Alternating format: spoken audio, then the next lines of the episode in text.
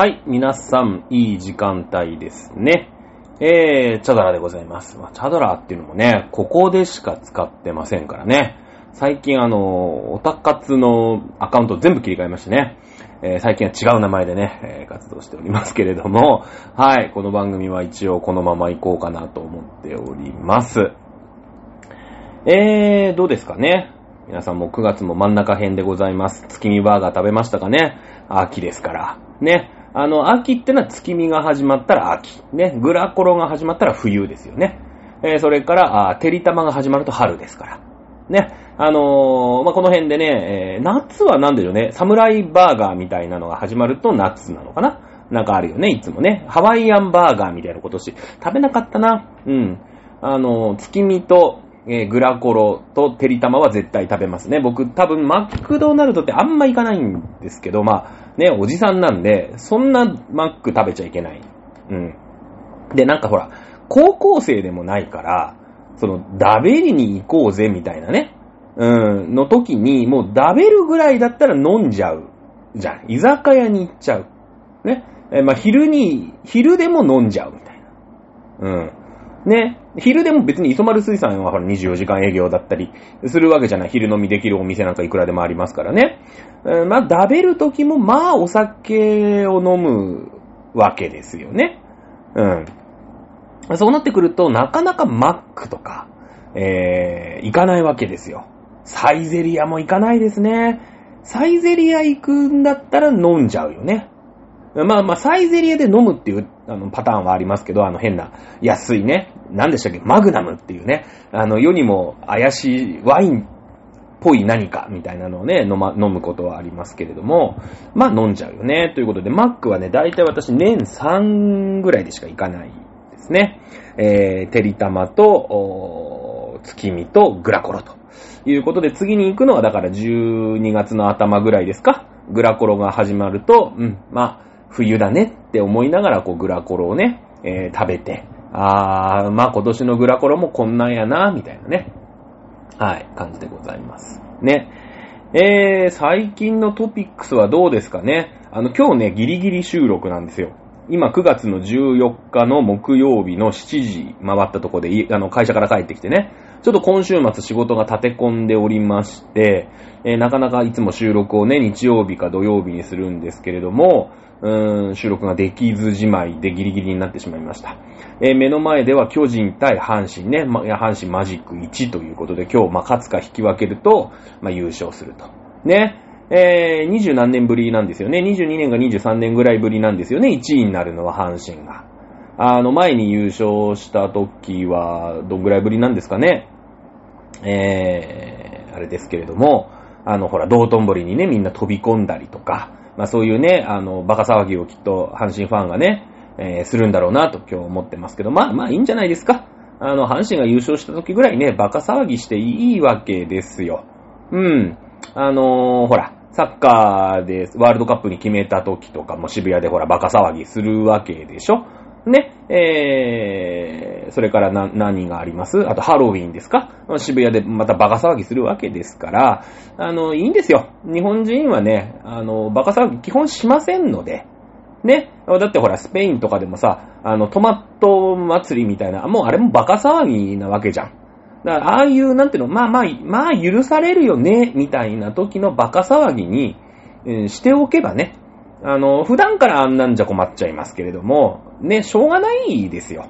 まあもちろんそれは警備する人は大変だなと思うしね、えーその後の街中がゴミだらけになってみたりとか、ね、えーあるわけなんで、まあそれはそれで困ったちゃんではあるんですけども、まあああいうバカ騒ぎっていうのもね、えー一つ、まあに平和な証拠ですよ。ウクライナじゃできませんからね、今年の、ふーの、えーハロウィンねえ、そんなことでうろちょろしてる場合じゃないわけですよ。かたや戦争やってるわけですからね。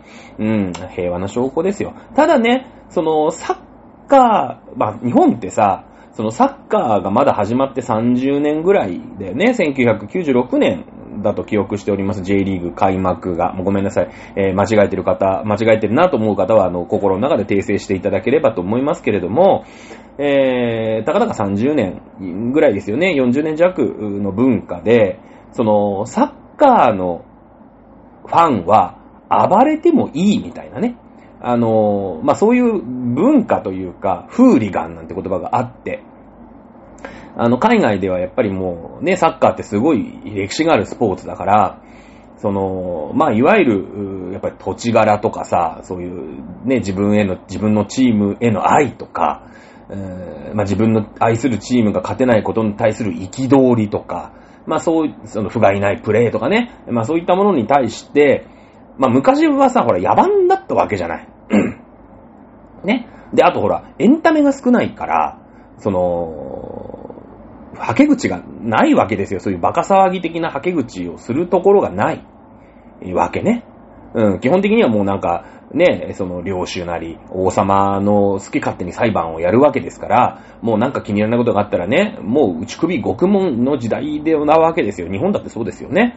えー、武士のね、大名行列横切っただけで切腹させられるみたいな、あの、打ち首ですよね。切腹ったら武士がやるやつですから、名誉ある死に方ですけども、うーん、いうことになっちゃうわけなんで、その、まあ、バカ騒ぎ、えー、を、まあ、そのぐらいしかなかったわけだよね。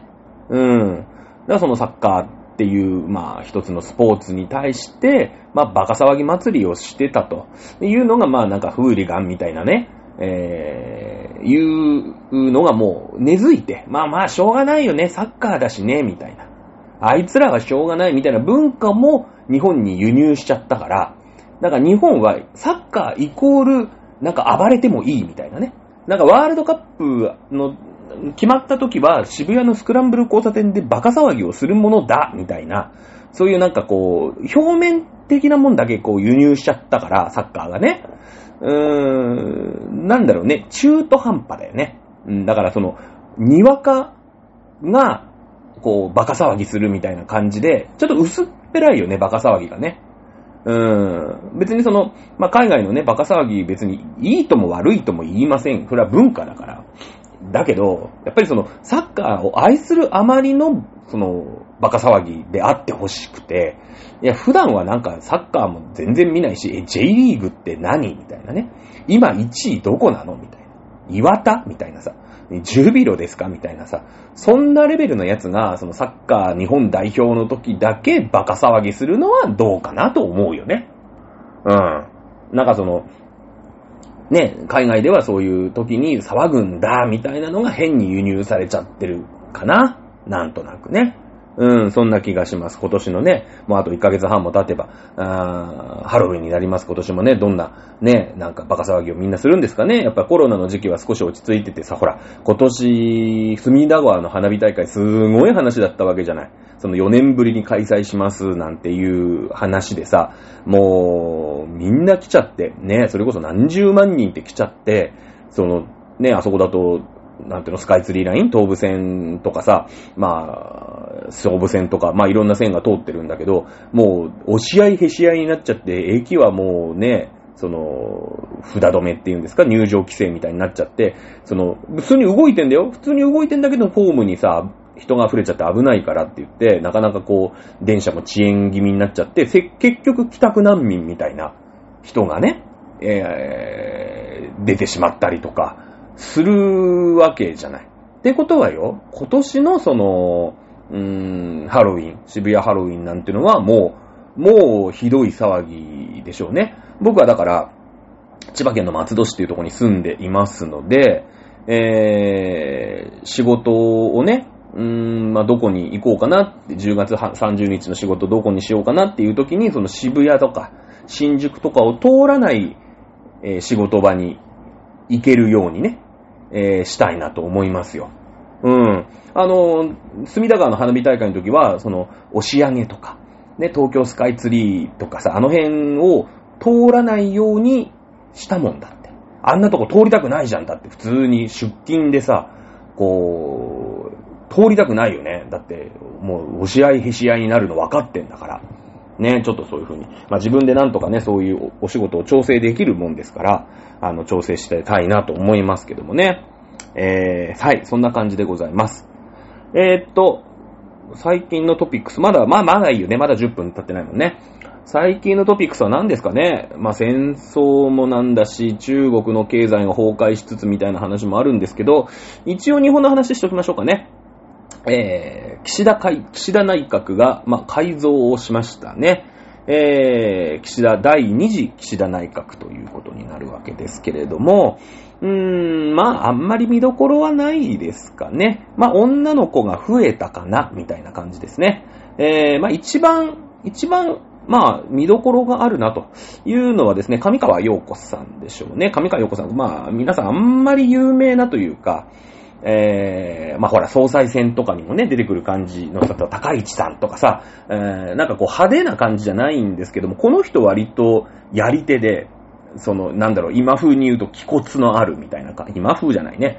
昔風に言うと気骨のある政治家みたいな感じで、この人ね、有名というか、私でも知ってる。あの、朝原将校ね、オウム真理教の朝原将校の死刑判決、まあもう死刑になった死刑囚の、えー、松本千蔵ですか、えー、死刑囚の死刑執行の犯行を押した人ですね。えー、法務大臣の時代に、やっぱりね、人の死を決める犯行って、まあ、押したがらない。もちろんそれは法務大臣しか押せないんです。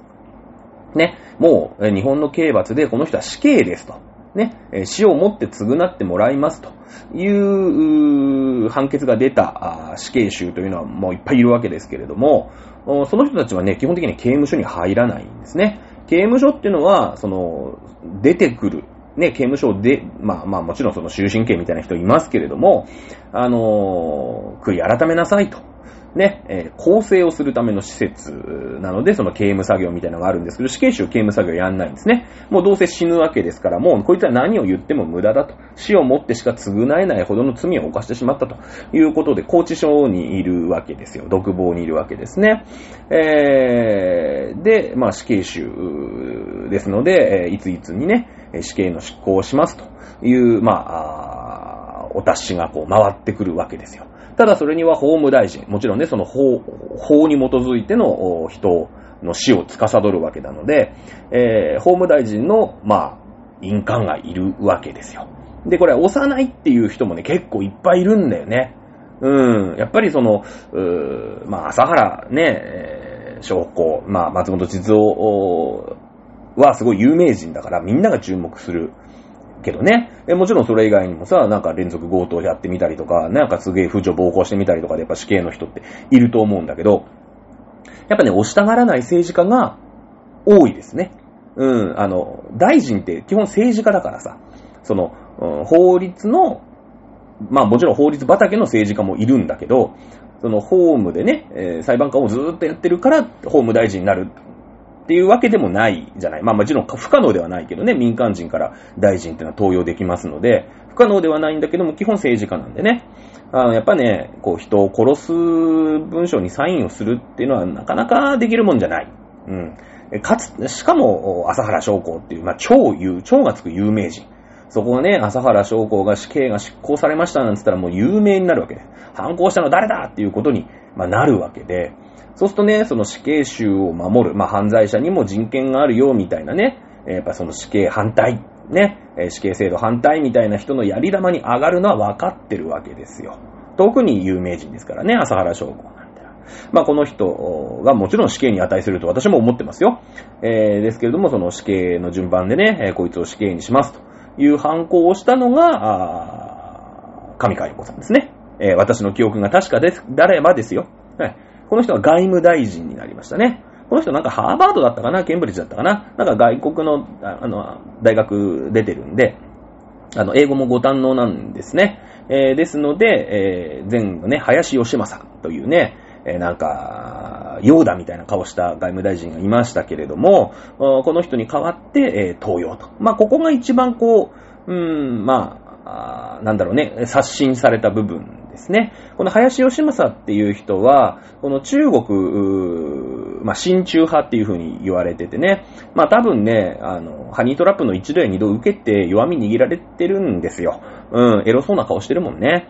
えー、やっぱり中国のね、ハニートラップってもうすごいですからね、もう本当に美人みたいなね、えー、トップ美人みたいなのがね、もうチヤホヤしてくれるわけですよ。ね、そして、まあ、一部始終こう録画されてたりとかして弱み握られて中国のために働けという感じですね。えー、なのが林義正なんですけれども、まあ、林義正さんが、正式に、まあ、交代と、ね、いうことになります。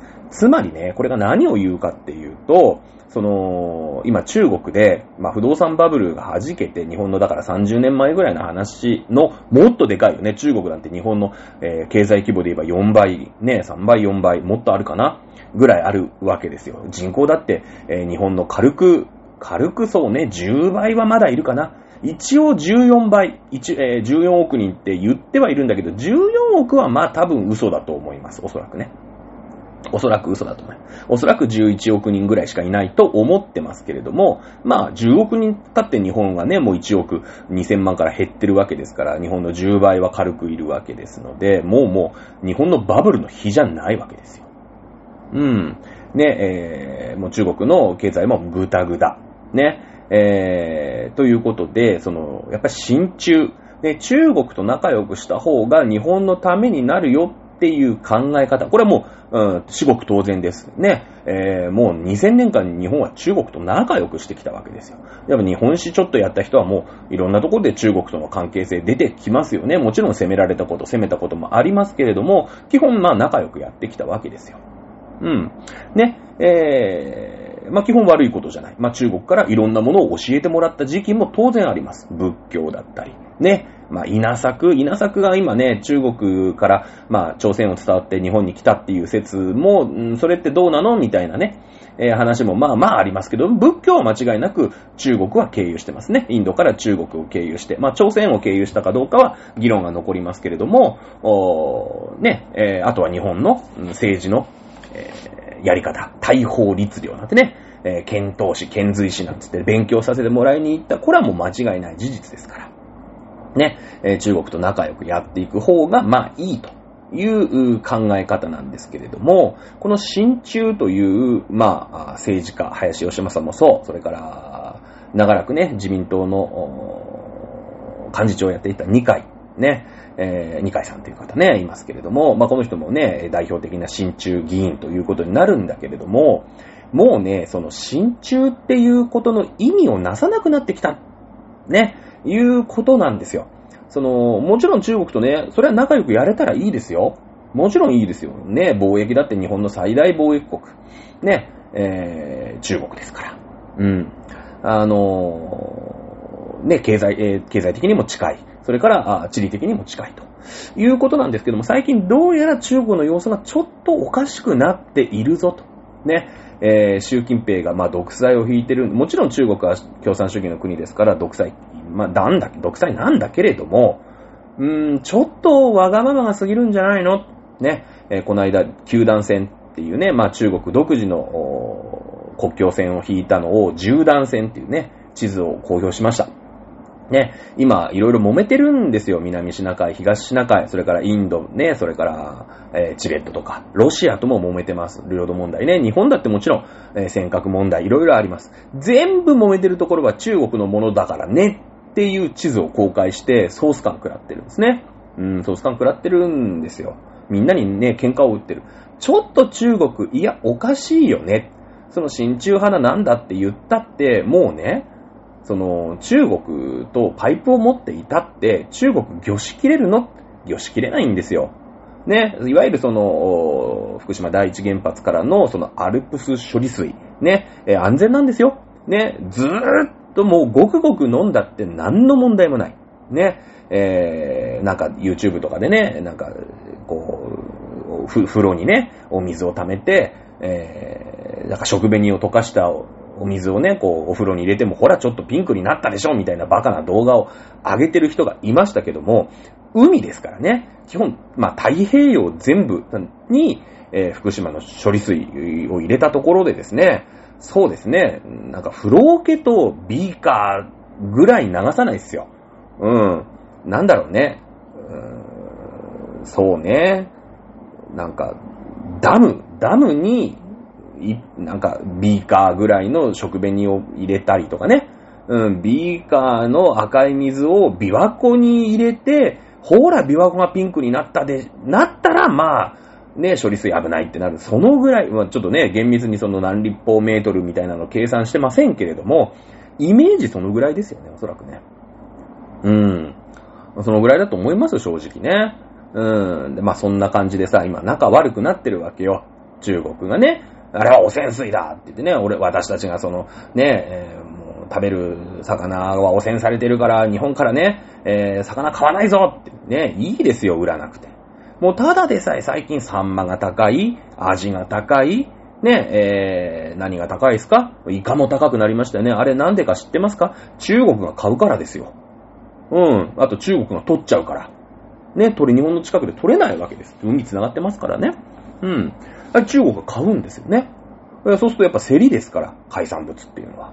ね、中国が中国マネーで買ってしまえば、日本もそれに合わせて買うしかない。だから最近高いんです、とにかく。ね、中国がそのベッドから降りてくれるわけでしょ？ね、買わないって言ってんだから、売んなくていいんですよ。日本人が美味しく食べればいいんです。日本の近海のお魚は日本人のものでいいじゃないですか。ね。えー、で、買いたいのに買わないって言ってんだから、次になんか買いたくなったら、もう頭下げないと買わしてやんないよっていいだけの話なわけですよね。うん。いうことで、中国のやることはもう、やることなすことはアンポンタンなんですけれども、まあ今まではね、そうやって親中とか親中議員みたいのもやっぱいて、パイプ役みたいなのもいたわけですよ。でね、うまいことその中国の利益になるように日本の政治を動かしてみたり、ね、あとは中国と仲良くできるわけだから、その中国と商売をしたい、例えば経団連とかさ、ね、そういうユニクロとかさ、わかんないけどね、そういう人たちをこう、連れてってさ、向こうのね、商工会議所とかさ、なんかそういう偉い人に合わせてさ、ね、あと何？経済産業大臣みたいな人に合わせてさ、ちょっと中国で商売やらせてくれよ、みたいな。ね、そういう顔利きができたわけですよ。ただもうそういう時代じゃない。ね。そういう時代じゃないんですよ。なので中国のパイプなんかもういらないんです。中国基本的にもうわけわからんち、もう反射勢力みたいになったんです。ね。その地元のもうヤクザ。ね。えー、みたいな人とうまくやってる町内会長っていたじゃない。だけど、まあそれでもね、なんか、うーん、仁義切って、まだお祭りとかね、その敵屋とか仕切ってくれてるうちは良かったんだけど、もうただの反射組織になっちゃってますから、ね、そういう、その人たちと仲良くできる人ってのはもう日本にいらないと。うん。必要ないいうことですよね。これが林義正が外務大臣を降ろされて、えー、上川陽子が外務大臣になった。もうこれだけ見ても明らかですね。明らかですよ。うん。ね、えー、中国ね。まあそういうことだと思いますよ。もう流れの中でね、もう習近平やべえと。ね。うん、人口がいるからなんか商売チャンスあるかなと思ったけど、あいつらはやばいっていうことになる。いやいや、新中とか言ってたらもう日本乗っ取られるよ。ね。えいうことだと思いますよね。まあ、そのぐらいですかね。第2次岸田改造内閣の、うん、見どころ。まあ、あんまないんだけどね。まあ、そんな感じにでいいですかね。最近の近況でございます。はい。えー、マリー・アントネット言っていいですかね。あー、もう30分過ぎた。頑張っていきましょう。マリー・アントネット。覚えてます？前回。ね、えー、フェルゼン、ね、仮面舞踏会であった王子様、ね、ときめいちゃうわけですね。自分の旦那さん、ルイ16世はもう太っちょだし、ね、えー、鍵オタクなんですね。うん、南京錠オタクなんですよ。全然ときめかない。そこでね、フェルゼン出会いました。ときめいちゃいました。ね。え、だけども、やっぱそれは禁断の恋なわけですね。仮面舞踏会なら許される。まあ、無礼講ですから。ね。エッチしちゃってもまあいいわけですよ。正直いいわけですね。そういうの日本でもあるじゃないですか。お祭りの日だけは村の娘たちと交わってもいいみたいなね。そういう時あるわけですよ。正直。ね。あるんです。そういうのも。必要なんです。ね。えー、なんですけども、もう、ほら、アントワネットちゃんはさ、ね、まだ若いから、もうプライベートでもガンガン絡んでっちゃって、どうす、ね、それちょっと、それはやばいっすよっていうことになって、フェルゼンさん帰国することになるわけですね。えー、全くもってときめきがない。その代わり、ルイ14世ですか、あは、えー、ルイ15世か。ね、あのー、前任の王様が、まあ、亡くなってしまったんですね。天然痘で亡くなってしまいましたので、自分の旦那様、ルイ16世が王様になるわけですね。マリー・アントネットもそのまま王妃、ね、正式なお嫁さんですから、王妃になるわけです。もうフランスの王妃ですからね、すべての権力をゲットしてるわけですよ。ね、マリー・アントネット、すべての権力をゲットする。すべてのお、まあ、お金というかね、贅沢の推移も、まあ、経験することができる。ただし、全く満たされません。ときめかないからですね。ときめかない。さあ、えー、ときめかない女性何するか。ね、買い物に溺れるんです。こういう人いますよね。彼氏に振られたから服めちゃくちゃ買う人いますよね。うん、僕の周りにもね、何人か知ってます。ね。あの、彼氏に振られたって言ってね、リボ払いの鬼になってる人僕何人も知ってますけどね。えー、まあ、ブティック、ね、パリのね、えー、ブティックでですね、マリー・アントネットを合流するんですよ。もう満たされませんから、もうね、フラストレーション溜まりまくってますのでね、えー、いいねで買ってくれますから、しかも別にマリー・アントネットお金なんかもう、ね、うなるほどあるわけです。ね。いや、いやそれは、か、限りあるじゃないですか。その服いくら買ったって、あの、ね、人間の使う金なんて限限度があるわけです。今みたいにその株とかさ、投資とかマンションとかそういうのないわけですから、ね、えー、女のね、女性、王妃がいくら買ったところで、えー、服、ドレス、宝石、このぐらいが関の山なんですよ。まあ、そんなぐらいの金はね、いくらでもありますよ。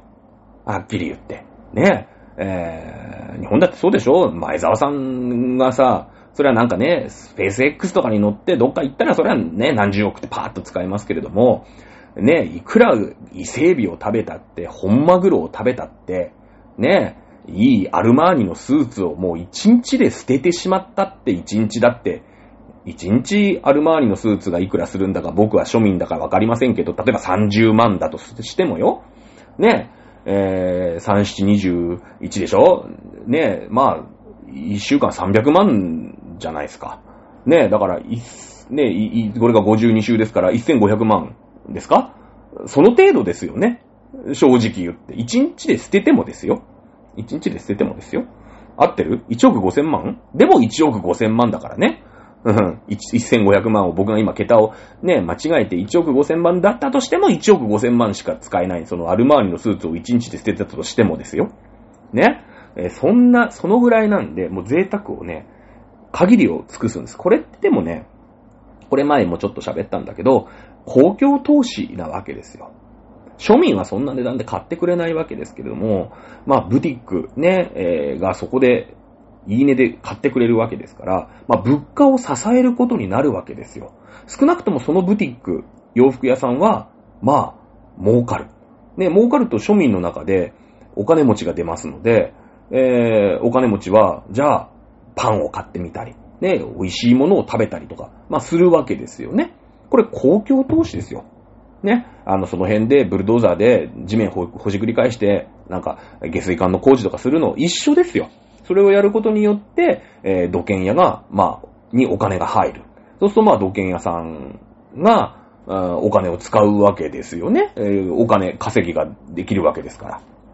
ね、そういう意味合いも実はあるんですね。はい。贅沢の限りを尽くす、ね、マリ・アントネット。一方、オーストリア。ね、オーストリアは割と、まあ、もちろん贅沢ですよ。オーストリアのハプスブルグ家もちろん贅沢ですけれども、なんてったってあの気難しい、えー、マリア・テレジアが国国王というかね、まあ、王妃みたいなもんですね。えー、国王妃なんですよ。まあ、あの、未亡人なんで、正式には王様になってない王妃、うん、王妃のまんま。だから、王様が本当はいて、未亡人だけど実際仕切ってますみたいな。ね。えー、なので、そんなになんかさ、清廉潔白に生きようみたいなね、風の風俗嬢大嫌いみたいな、そういうお母ちゃんですから、あのー、結構ね、真面目にやってる。そこにね、えー、嫁いだ娘の肖像画がまあ送られてくるわけです。今だと何でしょうね、写メが送られてくる、写メが LINE で送られてくるみたいなもんですよ。はっきり言うとね、それは娘ですから、やっぱ、うーん、娘元気かなって言ってさ、ね、今だったら LINE でね、自撮りかなんかパシャってしてさ、ちょっと加工とかしてね、えー、送る、ね、インスタとかで送るわけだし、まあ娘のインスタとかフォローしてればな、あ、あ、ストーリーとか更新するわけでしょ今僕すごいストーリー更新してるからね。僕今インスタのストーリーハマってますよ。46歳にしてインスタのストーリーができるようになって嬉しくてずっとやってるよね。一日、なんか下手なアイドルより多分俺更新してると思うよ。インスタのストーリー。まあいいけど。ね。えー、いうことで、まあ、残念ながら1700年代ですから、LINE もインスタもありません。肖像画が送られてくるわけですね。娘元気ですよっていうね、お便りの一つも一緒に送られてくるわけです。はい。マリア・テレジアはハッとするんですね。娘よと。パリに行って変わっちまったなと。ね。贅沢の限りを尽くしてもう豪勢なゴテゴテした宝石に囲まれ、豪勢なね、こんなフリフリのドレスを着た肖像画が送られてくるんですね。えー、わがままホーダーになってるな、ということで、えー、ママ激怒するわけですね。うん。ね。えー、まあまあ、しょうがないですよね。若くして、その、この世の頂点みたいなもんですよ。この世は我が世と思う持ち月の欠けたることもなしと思えばみたいな。ね、えー、自分が贅沢の推移をできるという風になると人間やっぱ堕落するわけですよね。えー、はい、というぐらいのお話なんですね。まあ、マリー・アントネットが心が満たされないもんだから、ぐいぐい贅沢になってる。これ伏線なんですよ。これ伏線なんです。ね、えー、民衆は貧乏なんです。だってほら、あの、マリー・アントネット、この物語の最終的なところは、フランス革命ですよね。フランス革命ってのはなんで起きたかっていうと、ね、そのほら、パンがなければね、ケーキを食べればいいんじゃないこれ言ってないらしいんですよ。どうやら言ってないらしいんですよ。うん。あの、どうやら言ってないんだけれども、大事なのは今私たちでも知ってるぐらいだから、昔の、その時代のパリの庶民は、そう思ってたわけよ。うん。ああ、あいつなら言いかねないなって全員思ってたから、あの時のマリー・アントワネットは貧乏なね、えー、民衆がパンを買う金がないんだっていう、まあ、抗議デモみたいのが起きた時に、えー、バルコニーからね、身を乗り出して、あの人たちは何を言ってるの？あ、えー、アントワネットちゃんつって。ね、アントワネットちゃんとは言ってないと思うけど、王妃ってね、えー、あの者たちはパンが買えないことを嘆いているのですと。ああ、なるほどね。でも不思議なものね。パンが買えないんだったら、ケーキを食べればいいじゃない？って、ね、えー、言ったっていうふうにもう市民がみんな思ってるわけですよ。あいつめとこんな、こんなこと言ってんだ、あいつを殺せみたいなのが、えー、フランス革命のね、原動力になってくるわけです。これだから伏線なんですね。マリアントレットただただ贅沢、別にね、その戦争っていうのが一番の贅沢ですから、そのフランスの、えー、国家財政を苦しめていたのは、まあ、間違いなく戦争なんですね。はい。もう戦争なんてさ、そのマリー・アントワネットが贅沢したところのもう何百倍も何千倍もお金かかりますからね。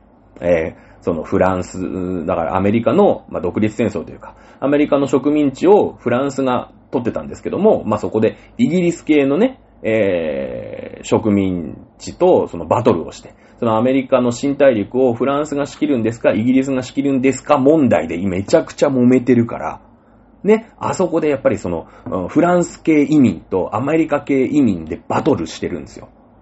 ね。で、それをやっぱりフランスはさ、そのインディアンとかも含めてよ、そのイギリス系の移民がわーって来るもんだから、インディアンとかもわ、ね、こう、援助して、なんかいっぱい武器とかも与えて、えー、戦争をしてるんですよ。イギリスのやつ追い出せみたいな。フランスとイギリス仲悪いですからね、基本的に。うん。だけどほら、お隣さん同士だから、そのフランスとイギリスは直接ね、王家とかのつながりもあるし、直接喧嘩はしないんですよ。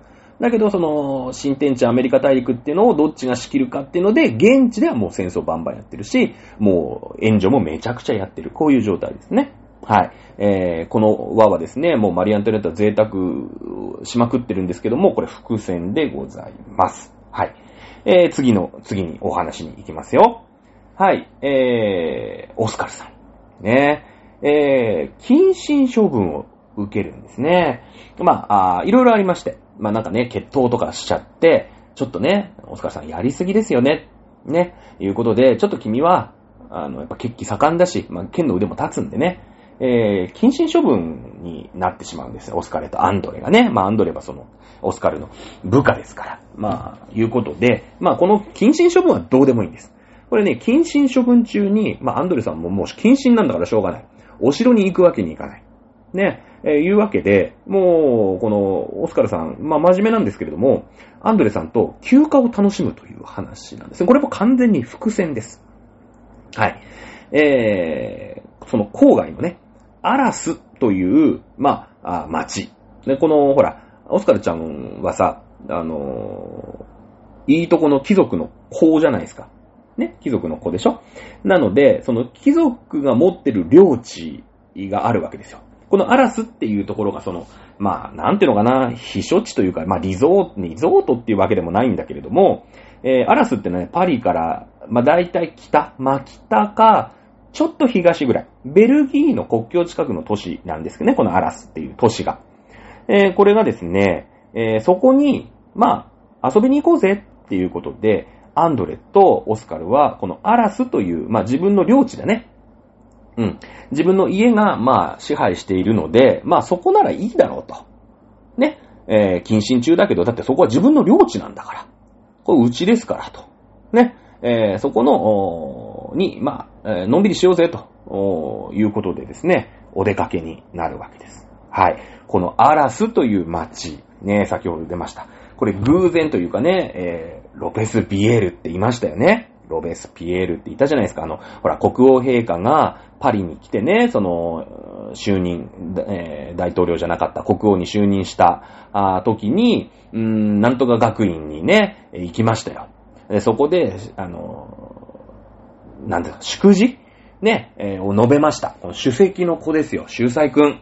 ね。まあ、生徒会長みたいなもんでしょうね、おそらく。ここにいましたよね、ロペス・ビエールってやつが読んだじゃないですか。国王陛下おめでとうございますって。はい。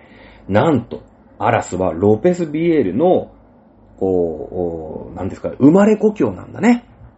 生まれ故郷。で、ロペス・ビエールはその学院を主席で卒業した後、えー、開業するんですね。え弁護士として開業をするんですけども、23歳、これ本当の話ね。23歳で、まあ23歳ですから大学卒業してすぐってことだよね。23歳で故郷に帰ってるんですよ。これ作り話じゃないんですよ。この、この時代のアラスという町で、一番の若手弁護士だね。うん。えー、これにロペス・ビエルいるわけですよ。もちろん、えー、オスカル、それからアンドレは架空の人物ですけども、このアラスという町にロベス・ビエルがいたというのは本当なんですね。はい。はい、そこで、えー、ロペス・ビエルと、うん、まあ、えー、オスカル・アンドレ、偶然、町の居酒屋で出くわすわけですね。出くわすわけです。ロペス・ビエルは人権派の弁護士ですね。そして頭もいい。このね、パリの。で、しかも庶民なんです。これ、お、なんかお父さんかなんかが早めに亡くなっちゃって、その母子家庭で、奨学金でね、その苦労して、えー、弁護士になりました、みたいな人なんだよ。この人って。ロベスビエルって。だから庶民だからさ、庶民のこう暮らしぶりとかすげえよくわかってんの。ね。えー、で、人々の暮らしがね、もう立ち行かないと。庶民はもうビド貧乏なんだよっていうのを、その居酒屋で、えー、たまたま、ね、その、まあ、居酒屋っていうかね、まあ、今で言うとバーに近いよね。その、バーとかだとさ、ほら、隣のやつとかと仲良くなって、ほら、あちらのお客様ですみたいな、あるじゃない。そういう感じ。まあ、居酒屋とかでも隣の席の人と仲良くなったりすることってあるよね。うん。えー、いうことでね、その新国王、ね、ルイ16世の、その、まあ、知性っていうのかな？知性ってその、なんていうの、治める世の中ね。新国王の知性にすごい期待したわけ。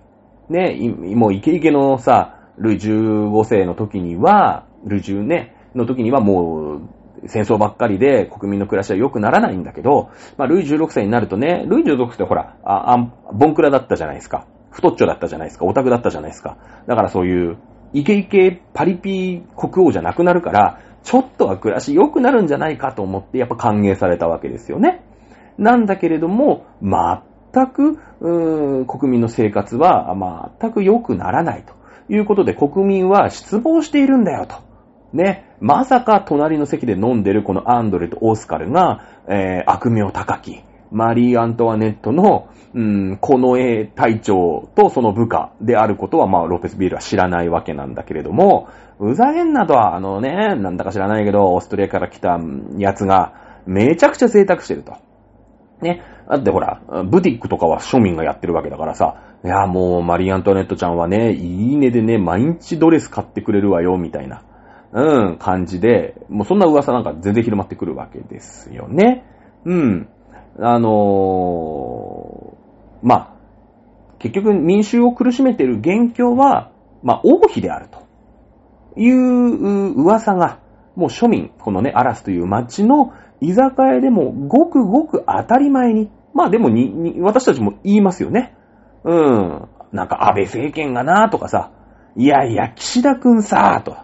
ね。言ってるじゃないですか、飲み屋で。いくらでもその辺でこう、んね、その、日韓現代かなんかを見ながらさ、みんなで、ああでもない、こうでもない、管巻いてるね、えー、おじさんたちいっぱいいるじゃないですか。まあ、そうだから、そんなに不思議なことじゃないですよね。うん。ね、えー、いう感じなわけですよね。贅沢をしてるわけです。ただほら、なんていうの、前の国王のさ、その愛人、まあ、デュ、バリー夫人っていたよね。この人がさ、愛人なんだよ。うん。だから、その庶民はね、国王陛下のおめかけさん、まあもちろん贅沢の限りを尽くしてたんだけれども、国王陛下のおめかけさんの名前なんて知らないわけですよ。ね？もちろんそのデュバリーってやつが、なんかまあ、なんかわかんないけど貴族なんだろうみたいなやつが贅沢してると。ね。でもこの人はほら、政治に関係ないでしょ？基本的には。うん。だから、まあ、庶民にはあんまり目立たない存在。ね、もちろんマリー・アントネットなんかよりもよっぽど贅沢してたと思いますけれどもね。えー、ですけども、マリー・アントネットってのはさ、やっぱ、自分の、今の王妃なわけですよ。それやっぱ、目立つ存在だよね。うん。やっぱ悪口言いやすいじゃん。なんとなく。ね。なので、こう、ちょっとの贅沢もすごいやり玉にまあ、上がっているっていうことなんですよね。えー、これをだから、まあその、アラスの街で、えー、まあオスカルね、オスカルとアンドレは知るわけです。もう国民ここまで、しかも自分が治めている、自分の家が治めている領地の、まあ地方都市だよね。うん。えー、こんな困窮してるんだと。で、そして国王一家というか、ね、えー、マリー・アントネットとルイ16世の悪口はもうここまで地に、評判は地に落ちてるんだということを、まあ、知るわけですね。うん。やっぱり、その、まあ、中央にいるとね、ベルサイユにいるオスカルとアンドレは驚愕するわけですよ。ね。えー、やっぱ見えてこないじゃないですか。その宮殿の中にいるとね、その、もちろん、うん貴族の中での、なんか、勢力争いとか、暗殺未遂とか、まあそういうのはあるけれども、やっぱ庶民に対してね、えー、王家という評判がどんどんどんどん崩れてるってのを知らないということでね、うーん、こう、ちょっとショックを受けるわけです。そこに、ね、居酒屋ですよ。居酒屋にですね、えー、ある情報がもたらされるんですね。村人の一人が、まあ、病気になってしまって、ね、医者にも見せられない。だってお金がないんだもん。ね、昔のお医者っていうのはやっぱ宗教絡みでしょ。ね。えー、ですので、お布施をしたら見てくれるみたいな。やっぱ、宗、お医者さんってさ、その得意技術だし、すごい勉強しなきゃいけないからね。えー、そうするとやっぱ、こう、宗教組織と、まあ、密接に絡んでいるわけです。学者イコール、まあ、宗教組織。日本でもそうだよね。お寺とか、ね、えー、神社とかっていうところが、まあ、今の大学であり、ね、えー、国立がん研究センターでありというところなわけですよ。最初はもちろんおまじないみたいなのが、えー、治療だって言い張ってたんだけど、そのうち、やっぱり、えー、真実がね、どんどんどんどんこう、医療もどんどんどんどん発展していきますので、本当に、じゃあこの、草はどういう紅葉があるとかそういうのも全部、ね、お寺とか神社が握っていたわけです、庶民ではね。あとは貴族ね。うん。あの、もちろん西洋でも一緒。ね、教会絡みですから、お布施を、高いお布施を払わないと、まあ、お医者に見てもらえないと。ね、いうことで、まあ、村人の一人、子供なんだけれどもね、えー、ここで、じゃああ、その一緒に飲んでるやつの、まあ、その、ロペスビエルじゃない方ね、の隣で、まあ、一緒に飲んでる子供、飲んでるやつの子供がね、病気になっちゃうんです。ね。ということで、お前の息子が倒れたぞっていうことで、なんか一緒に飲んで、楽しく飲んでるやつが、えー、家に帰って、まあ、そこになぜかオスカルとアンドレも一緒に、まあ、見に行くわけで。うん。そうするとやっぱ息子がね、フラフラになってなんかよくわかんない病気なわけですよ。ね、そいで、まあほら、オスカルはさ、自分の領地に住んでいる人のことだからやっぱ気になるよね。うん。はい。えー、ここでですね、家族会議が開かれるんですよ。息子をた、ね、息子を助けたい。だけれども、うちにはお金がないってことでね、いやいやもうベッドとか椅子とか全部家財道具売りましょう。私はね、お母さんがさ、私はね、床でも寝られますと。息子を助けたいんだと。いや、牛を売ろうと。うちには牛がいる。ね、牛を売りましょう。言うんだけれども、親父はね、いやいや、それはちょっとできないと。いや、なんて言ったって、牛売ってしまったら、あの、そっから牛で稼いでるわけですよ。収入源なんですね。うん。あの、例えばミルクを取って、乳製品を作ってみたりっていうことですから、牛売っちゃったらもう明日からどうやって暮らしていくかわかんないわけですよ。これ家族会議になるんですよ。ね。えー、アンドレと、まあ、オスカルはね、その家族会議を見て、もう、ど、もう、どんな、どんなやねんと。しかもうちの領地の庶民、マジか。ね、こういうところも見えてなかったということで、まあ、ショックを受けるわけですよね。もちろんそれは領主様ですから、俺が助けるということでですね、えー、まあ、その、オスカルはですね、まあ、ジャルジュ家ね、オスカルと実家っていうか自分家ね、の、まあ、名にかけて、えー、その子を助けようとするわけですよ。ね。えー、このジャルジュ家、そのジャルジュ家ってのはさ、オスカルがいるわけだから、そんななんか、領民をね、そのの、もう食うか食えないかみたいな重税を課したりとか、そうしてなさそうじゃない。なんか、デュバリー夫人の領地はめちゃくちゃやってそうだけど、ね、もういなかったけどね。当時のデュバリー夫人の領地はもう、なんか絞れるだけ絞れるようなイメージあるけど、まあ、この、ね、えー、オスカル家、まあ、ジャルジュ家の領地ではそんなことはしてなさそうじゃない。まあ、アニメでは言われてなかったけどね。でも、そんな領地ですらこんなことになっているよと。まあ、いうことを知るわけですよね。うん。で、しかもそういう状態なのを、こう、まあ、当主というか、まあ、一応末娘なんだけれども、一番、まあ、出世頭である、ね、女の子しかいないから。だから、この絵隊長やってるわけだからね。オスカルがね。あのー、まあ、なんだろう、稼ぎ頭というかさ、えー、まあ、その東、東大を担っているオスカルが知らないということでですね、えー、まあ、恥じるわけですね。恥じるわけですよ。うん。で、えー、医者にね、もう、まあまあ、貴族ですから、オスカルは。お金持ってますから。俺の、俺のせいね、領民なんだから。俺の金で医者に見したるわ、ということでね、えー、医者に見せたところを、まあ原因が判明する。ね、えー、じゃがいもと、水、えー、しか食べてない。あと塩、うん、しかもう口にしてないと。何年も。いうことによる、まあ、栄養失調だというふうに、まあ、診断が下されるわけですね。はい。じゃがいも出てきましたね。昔やりましたよね、じゃがいもの歴史ってね。簡単に、ね、あの、おさらいしておきましょうかね。あのー、マリ・アントネットとね、ルイ16世がヨーロッパというか、まあ、パリに、パリというかフランス中に広めたんですね、実はね。ジャガイモとマリー・アントネットって非常にこう、関係性があって、まあ、わざわざここで、え、ただの栄養失調っていうよりも、このジャガイモっていうのを出したところに、えー、なんだろうね、うん、まあ、ベルサイユのバラっぽいというか、まあ、その、マリー・アントワネットとルイ16世とジャガイモの切っても切れない関係が、あの、作者にね、多分インプットされてたんでしょうね、おそらくね。うん。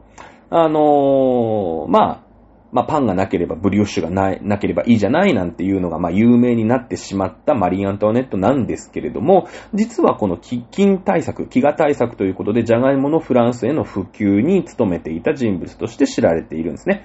まあ、だからその、パンがなければっていうのは、まあ、今で言うとこの誹謗中傷ですか？えー、週刊文春、まあ、週刊文春じゃないな。なんだろう、トースポとか、2チャンネルとか、ね。えー、そういうイメージかな？ツイッターとか。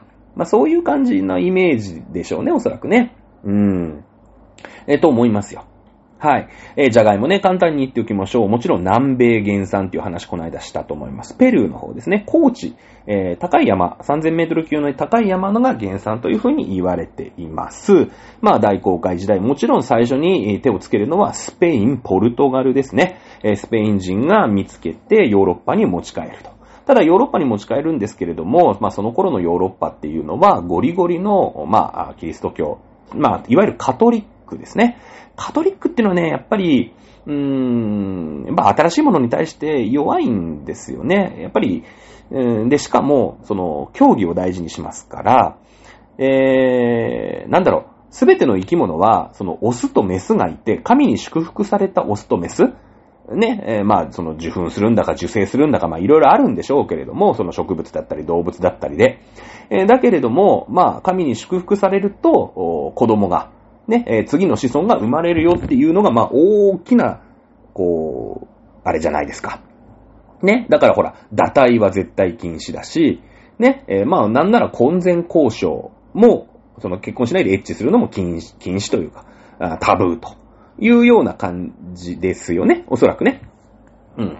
なんですけど、じゃがいもって、その、継ぎ木みたいので増えていくし、なんならその、その、オスメス関係ないじゃないですか。なんか種芋植えると、いっぱい増えてくるみたいな、子供の芋がいっぱいできるみたいなさ、ちょっとこう、男女の交わり、まあ、だお、おおしべ、めしべ含めてね、男女の交わりとはちょっと関係ない増え方をするんで、そうするとキリスト教が全部が100%正しいみたいな教義のもとでいくと、じゃがいもってちょっと異端なんですよね。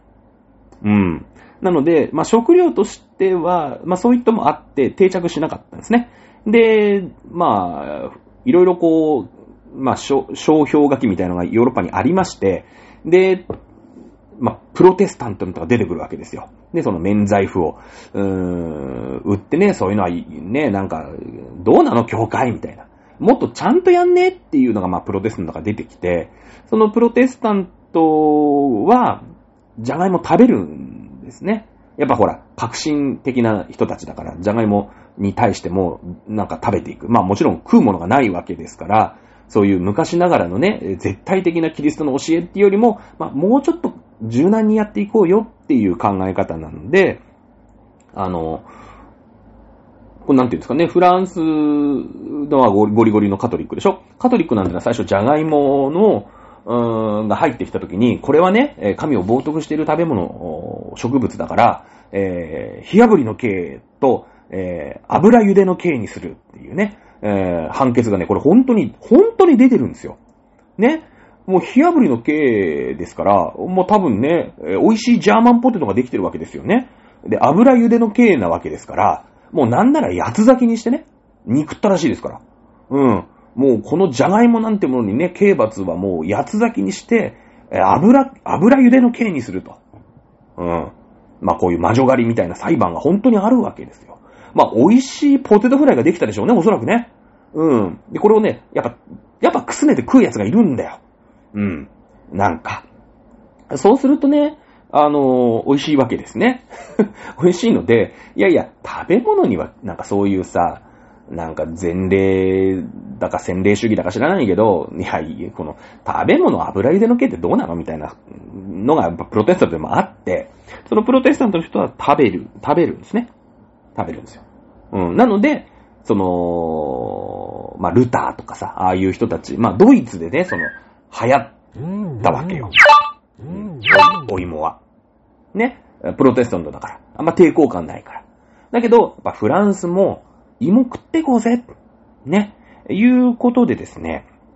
まあ、あールイ16世の、まあ、在位にですね、これ、ラキ火山っていうね、アイスランドの火山が、大火山が噴火しまして、えーちょっとこう、氷、氷河期というか、まあ、その頃の氷河期も終わってるんだけど、えーちょっとこう、天候不順が続いて、まあ、ちょっと危機になりかけるんですよね。うん。で、それでまあ、それもあって、こう、あの、パンがなければブリオッシュを食べればいいんじゃないみたいになったんですけれども、えーいやいやいや、ちょっとね、あの、芋食ってこうぜ、ね、えーいうことに、その、ルイ16世とマリ・アントネットは、こう、キャンペーンを張るわけですよ。やっぱ今まで抵抗感ありますからね。どうしたって。で、マリ・アントネットは、その、じゃがいものね、お花でできた花冠をつけて、えー舞踏会に出てみたりとか、ね、えーそのじゃがいもの花をあしらったボタンを、うーん、ドレスにつけてみたりとか、その、じゃがいもポジティブキャンペーンね、うん、をね、一生懸命やったのが、マリー・アントネットなんだってさ。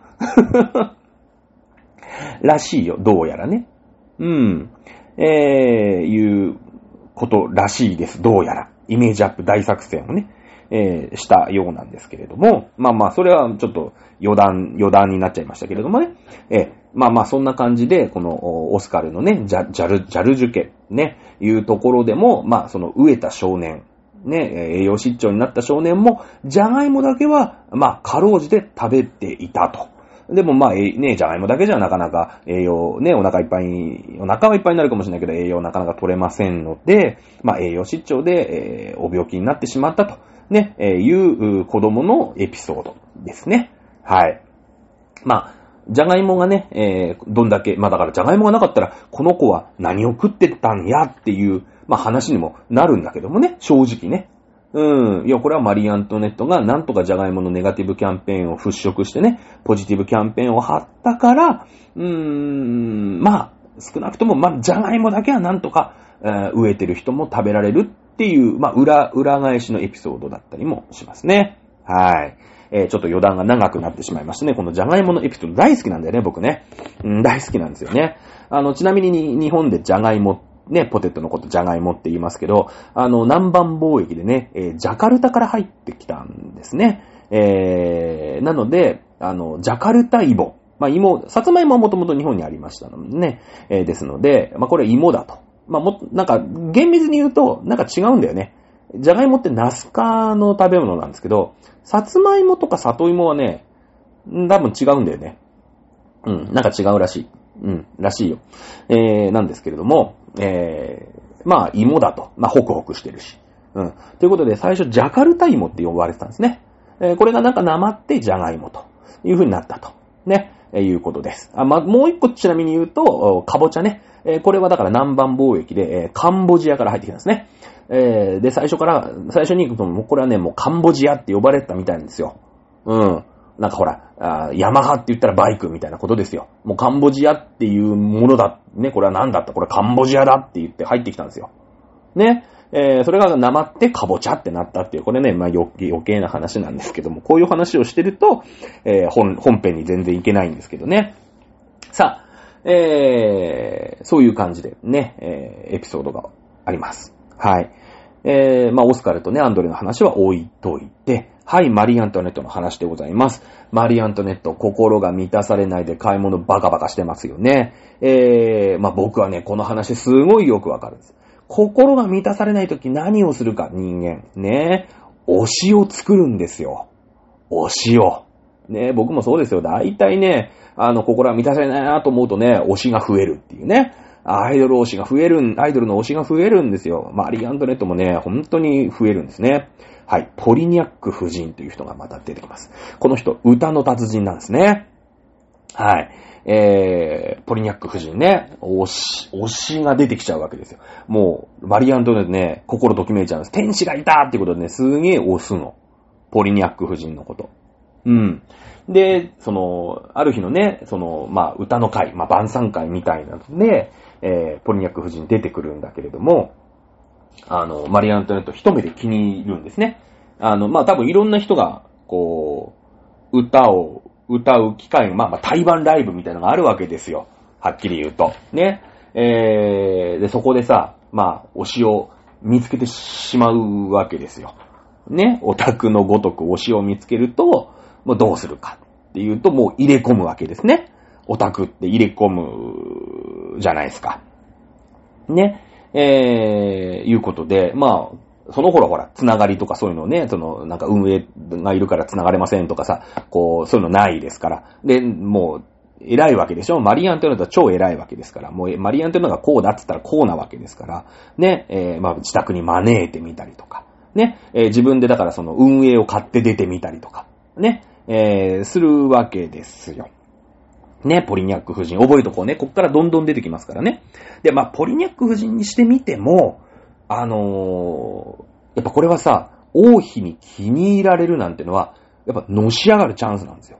で、こう日本でもそうなんだけど、こういう芸事をする人って、ちょっとやっぱ低いんだよね。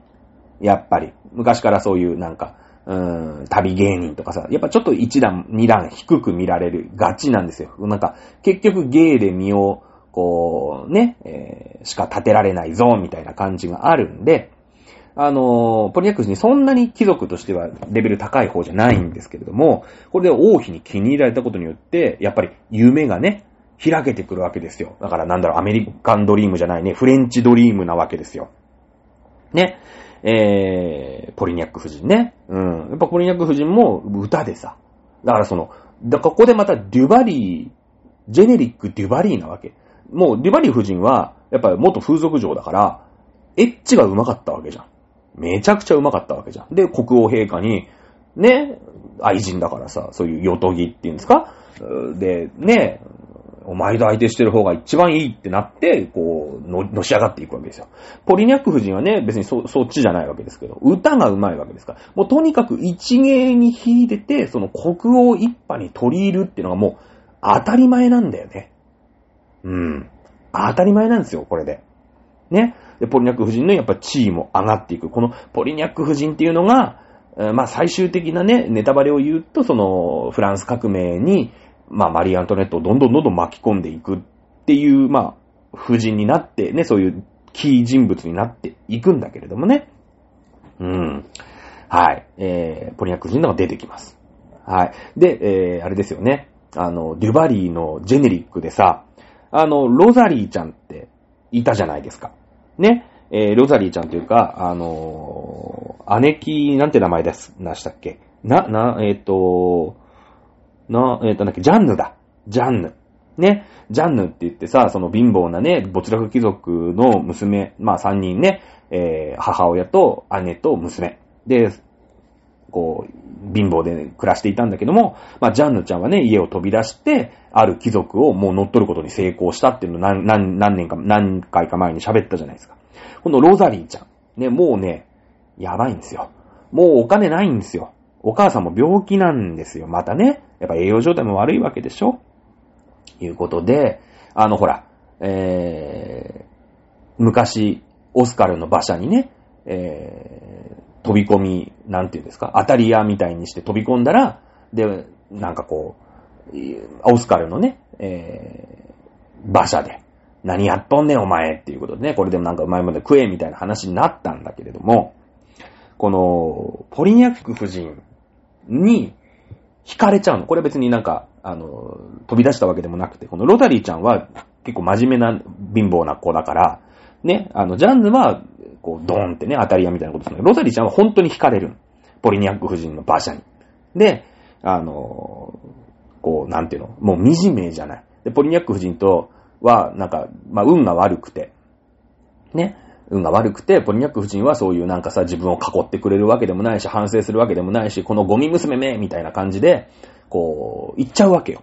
で、そうするともうロザリーちゃんってさ、ね、妹は逃げるし、お母さんは病気だし、自分は貧しいし、馬車には惹かれるしっていうことで、もうなんで私こんなこと、こんなね、あの、苦しい思いしなくちゃいけないのっていうことで、このポリニャック夫人への復讐をね、まあ、考えるわけですよ。ポリニャック夫人はポリニャック夫人でさ、ほら、こないだ、やっと王妃にね、あの、アントワネッチョちゃんに認められて、今、ぐいぐい来てるアイドルなわけですよ。ね、そうするとこう、沢尻エリカみたいにちょっと傲慢になるわけですよ。ね。あの、なんか別にとか言っちゃう、そういうツンツン系になってるわけ。ちょっと高飛車なわけですよ。今、売れっ子だから。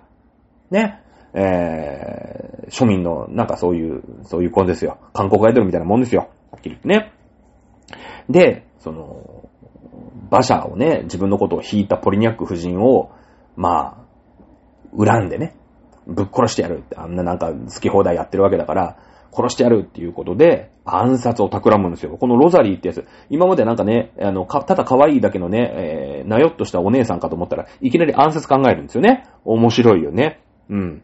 だけど、まあ、このロザリーちゃんっていうのは、こう、オスカルにすごい、なんか縁があって、このベルサイユ宮殿だと思って、ここにね、あのボリニャックがいるに違いないって言って、こう、でけえ屋敷があるから、うん、あのベルサイユ宮殿、その、ボリニャック夫人がね、その捨て台詞で、なんか文句あったらベルサイユ宮殿の私んとこ来な、みたいな、直接話聞いてやるわ、みたいなんで、こう、馬車で去ってくから、おう、じゃあ行ってやるぞ、あいつぶち、見つけてぶち殺してやるっていうことで、ベルサイユ宮殿にね、あ、ここがベルサイユにあるでっけえ屋敷だから、ベルサイユ宮殿に違いないと思ったら、これオスカルんちなんですよ。